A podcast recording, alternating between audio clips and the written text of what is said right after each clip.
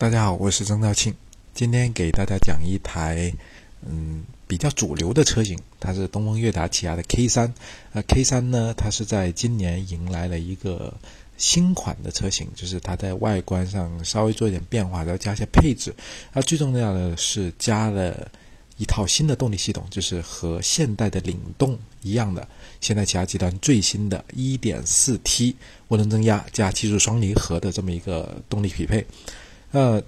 整个这套动力呢，可以说从战略意义上来说，它会是现代起亚未来一个很主打的动力系统。呃，但是实际它开起来呢，嗯，还是有很多这种小排量涡轮增压加呃双离合系统的一些毛病，比如说双离合变速箱在一些比较堵车的时候，或者说频繁的变速驾驶的时候呢。你会觉得它的动作还是不那么自然，尤其是二三档的这种，呃，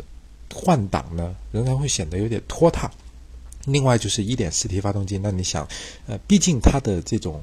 嗯，排量基础排量是比较小的，所以呢，呃，你在起步的时候你是不会觉得说它动力有多好的，啊，那我以前也试驾过 K 三的1.8自然吸气配六 AT 的那套动力系统，呃，我。对那套动力系统的评价是比较高的，因为它的动力会相对够一些，而且整个变速箱的呃换挡的聪明程度呀、平顺性啊都做得更好。呃，但是呢，因为现在整个的这种呃环保节能的需求啊，包括我们中国现在实行这种购置税优惠的政策，那也迫使了很多厂家在动力系统上做出变化，那用这种小排量的涡轮增压呢，去换掉以前的。呃，那种稍微大一点排量自然吸气，那相信这一套动力系统出来之后呢，呃，一点八升的呃发动机也会呃走入这个历史的网页了。就是以后这个 K 三呢，它也只会卖一点六的自然吸气和这个一点四 T 的版本了。呃，从动力系统方面上来说，我相对比较推荐大家还是去买那个一点六的更主流的那个动力系统。啊，虽然动力稍微偏弱一点啊，但是毕竟它这种平顺性，呃，还是做的会更加好的。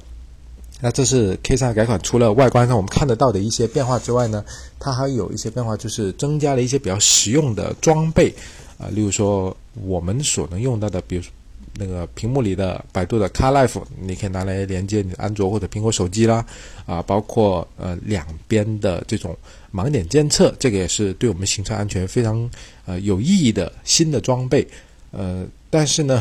这些新的装备还是会在比较高配的车型上才会出来。那因为 K 三以往呢，还是这种中低配置的车型会走量走得大一些。呃所以这个的意义也不会特别大，但是从 K 三整台车来说呢，呃，它改款了，但是它很多优点是没有变化的，比如说它的乘坐空间啦，它的呃这种储物的实用性啦，包括它行驶起来的这种比较轻松感觉啊，底盘质感，包括隔音等等呢，其实都是在现在的这个 A 级车市场没有落伍的，还是相当有竞争力的。呃，所以那些相对比较注重性价比啊，注重这种呃。